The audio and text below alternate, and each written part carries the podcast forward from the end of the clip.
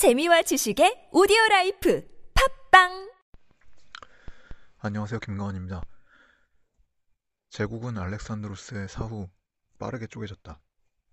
알렉산드로스는 동방의 민족들에게도 기회를 주었다. 그들을 헤타이로이의 일부로 받아들였고 주요 관직을 배분했으며 마케도니아인들과의 정략 결혼을 추진했다. 이 모든 시도에 마케도니아와 그리스인들은 꽤나 반발하였지만 하나된 세계를 만들겠다는 알렉산드로스의 뜻을 꺾지는 못했던 것 같다. 그의 사후 이러한 시대, 시도는 대부분이 수포로 돌아갔고 여전히 혈형 공동체라는 사고틀에서 온전히 벗어, 벗어나지 못했던 그리스, 마케도니아인들은 폐쇄적인 지배계급을 형성했다. 하지만 알렉산드로스가 벌인 일들이 아예 의미가 없던 것은 아니었다. 가장 큰 변화로 꼽을 수 있는 것이 그리스식 도시 문명, 도시 문명의 전파였다. 도시의 가장 큰 특징이 무엇일까? 바로 토지의 사용, 방법, 사용 방법이다. 도시에서는 대부분의 토지를 주거용으로 사용하거나 공공시설 또는 서비스 산업을 위한 용도로서 사용한다. 즉, 3차 산업과 대규모의 소비를 유발하게 된다. 반면 농촌과 교외 지역은 도시의 소비를 충족시키기 위한 생산에 집중하게 된다. 알렉산드로스는 거대한 도시 건설을 국가 주도로 추진했고 이러한 도시 개발 계획은 그의 사후 군주들이 그대로 이어받게 된다. 그로 인해서 알렉산드리아, 안티오키아, 셀레우키아 등 거주 인구만 수십만에 달하는 거대한 도시들이 속속 출현했다. 카르타고, 아테네, 코린토스, 에페소스, 로도스 등 기존의 도시들도 최소한 10만 이상의 인구를 지속적으로 유지했다. 거대 도시 외에도 여러 곳에 퇴역병들을 중심으로 하는 새로운 식민지와 도시들이 세워졌다. 이러한 소, 소비 집단의 출현은 거대한 시장의 형성을 의미했다. 뿐만 아니라 알렉산드로스는 동방 제국의 국고에서 나온 금은을 아낌없이 군대와 함대 의 건설, 그리고 도시계획과 신전 재건 등에 쏟아 부었기 때문에 대량의 화폐가 시장에 공급되었다. 거대한 소비 시장의 출현, 그리고 대규모의 화폐 유통은 필연적으로 인플레이션을 불러일으킬 수밖에 없는 일이었다. 하지만 아이러니하게도 이러한 인플레이션은 임금 상승으로는 연결되지 않았는데 그 이유는 바로 풍부한 노예의 공급에 있었다. 계속된 전쟁으로 인해 패배한 전, 병사들을 죽이거나 노예로 파는 일이 반복되면서 노예의 숫자가 넘칠 만큼 많아졌던 것이다. 소비 시장이 성장하고 재화의 가격이 올라간 만큼 공업과 농업, 상업의 수익성도 높아졌다. 규모의 경제가 나타날 족정, 조건들이 충족되자 대규모 농장과 공장들이 노예들의 노, 노동을 바탕으로 해서 운영되기 시작했다. 빈부격차는 더욱 심해졌고 폴리스 곳곳에서 이로 인한 유혈 폭동이 일어났다. 하지만 결국 폭동이 일어났던 대부분의 폴리스에서 과두정이 자리를 잡게 되었다.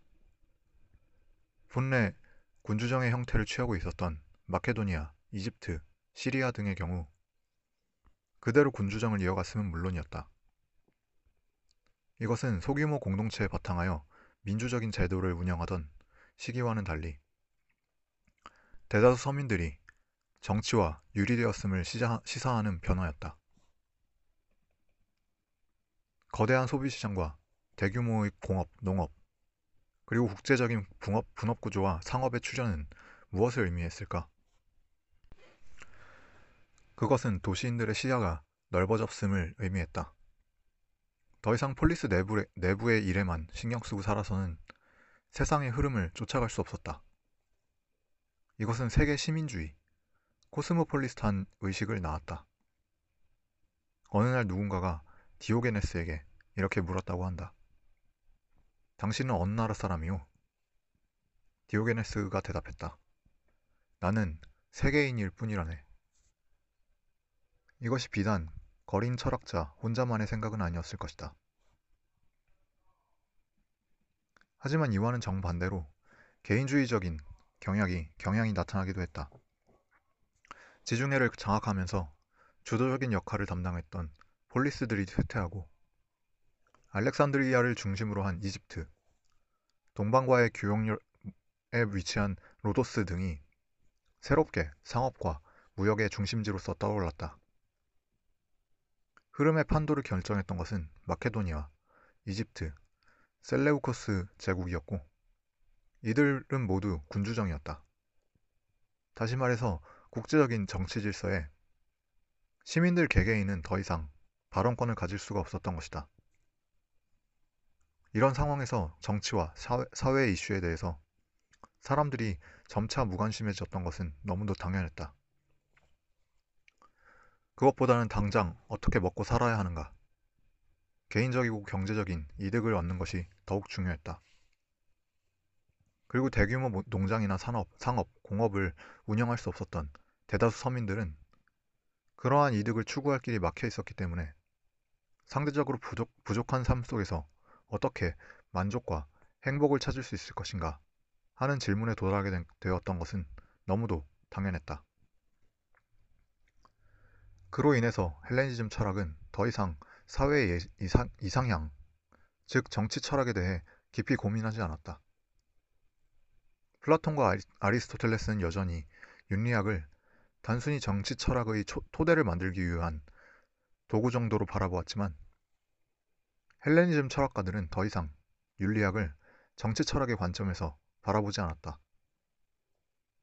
윤리학은 개개인의 내면적 구원과 행복을 위한 것이었으며 이것을 굳이 정치 철학의 영역으로 확장시키려 하지 않았던 것이다. 도시문화의 출현, 출현으로 서적시간, 서적시장 또한 성장하였고 서적의 보급은 지식과 교육의 대중화를 불러왔다. 비록 정치에 참여할 길은 예전보다 제한되었지만 시민들의 지성이 과거보다 떨어진 것은 아니었다. 그런 그들에게 삶의 길을 제시했던 헬레니즘 철학을 살펴보도록 하자. 헬레니즘 철학 중 스토아 학파는 이후 로마에도 커다란 영향을 미치게 되기 때문에 들여다볼 만한 가치는 충분하다. 철학으로 다시 넘어가기 전에 헬레니즘 시대의 정의와 당시 사회를 뒷받침하고 있 던 노예제에 대해서 언급하도록 하겠다. 헬레니즘 시대는 학자마자 학자마다 약간의 이견이 있을 수 있지만 대체로 알렉산드로스의 죽음, 기원전 323년부터 이집트가 로마 제국에 복속되는 기원전 31년까지 대략 300여 년의 기간을 의미한다. 노예란 무엇을 의미하는 것일까? 노예의 정의를 내려보자. 먼저 그들은 주인에 대해서 완전하게 무기력했다. 주인에 대항하여 노예가 가질 수 있는 권한은 전혀 없었다.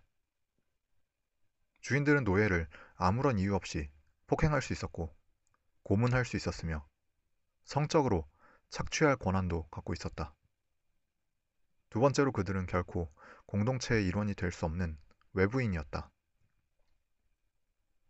노예의 인권을 보호해주는 듯한 법률이 있기는 했지만 주목해야 할 점은 결코 노예 자신이 소송을, 제시, 소송을 제기할 수 없었다는 사실이다.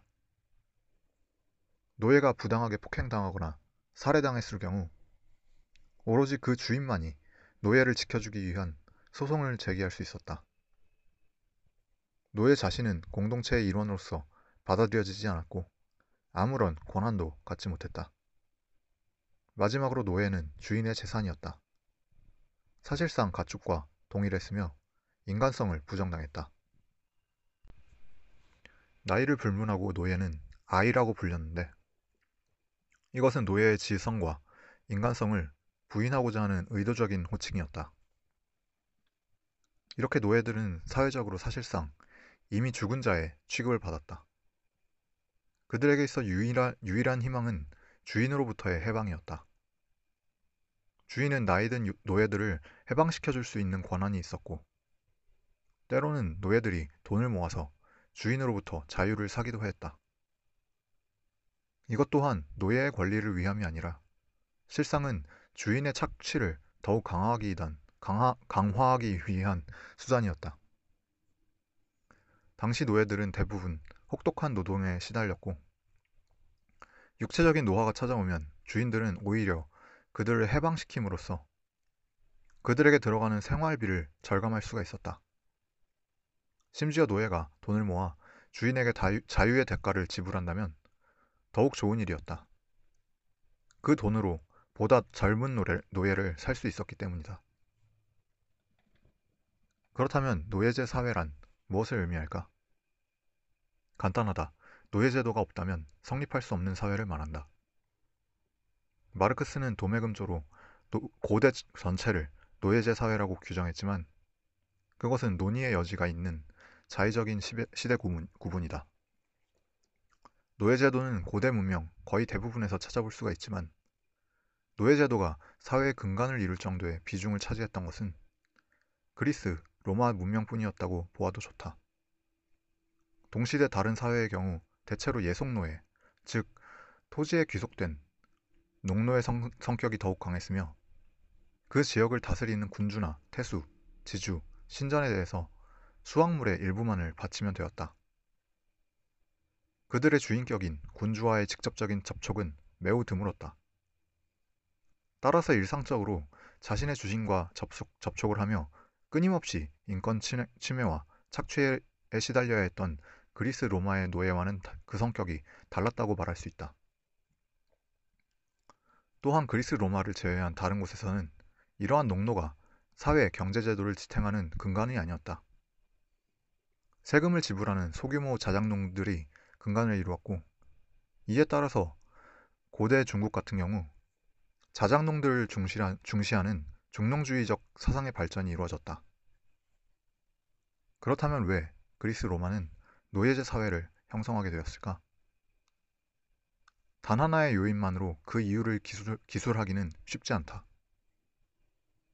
추측하건대 대규모 소비 시장이 출현하고 대규모의 농장, 공장, 해상 무역이 번성하면서 노예의 값싼 노동력을 착취하여 생산성을 올리지 않으면 규모의 경쟁에서 뒤처지는 형상이 나타났기 때문일 것이다.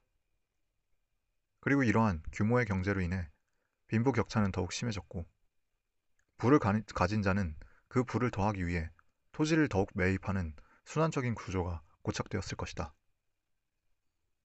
결정적으로 시민권자는 노예가 될 수 없었음을 될 수 없음을 성문화, 성문화한 법률들이 속속 도입되면서 국가 외부로부터 대량으로 노예를 조달해야만 했고 이러한 수요가 대규모의 정복 정쟁으로 실현되면서 결국 노예 제도는 그리스 로마 제국에서 빼놓을 수가 없는 사회의 근간으로 굳어져 버렸던 것이다. 그리스 로마 제국 시대 노예는 전체 인구수의 4분의 1에서 3분의 1을 꾸준하게 차지했음에도 노예들은 태어나서 죽을 때까지 오로지 착취당하는 존재였을 뿐이었다. 심지어 아리스토텔레스는 이런 노예 제도가 왜 목전, 목적론적으로 존재할 수밖에 없고 존재해야만 하는지를 논하기에 이른다. 당대 최고의 지성이라는 사람이 고작 이런 한심한 주장이나 내세울 정도로 노예제도는 당시 사회에 있어 피로 불가결하였다. 누구나 그리스 로마의 예술과 철학을 보면서 크게 감탄하고는 하지만 그 화려함 뒤에는 당시 수많은 노예들의 피와 땀과 눈물이 얼룩져 있다. 예, 오늘은 여기까지 하겠습니다. 좋은 하루 되시길 바랍니다. 감사합니다.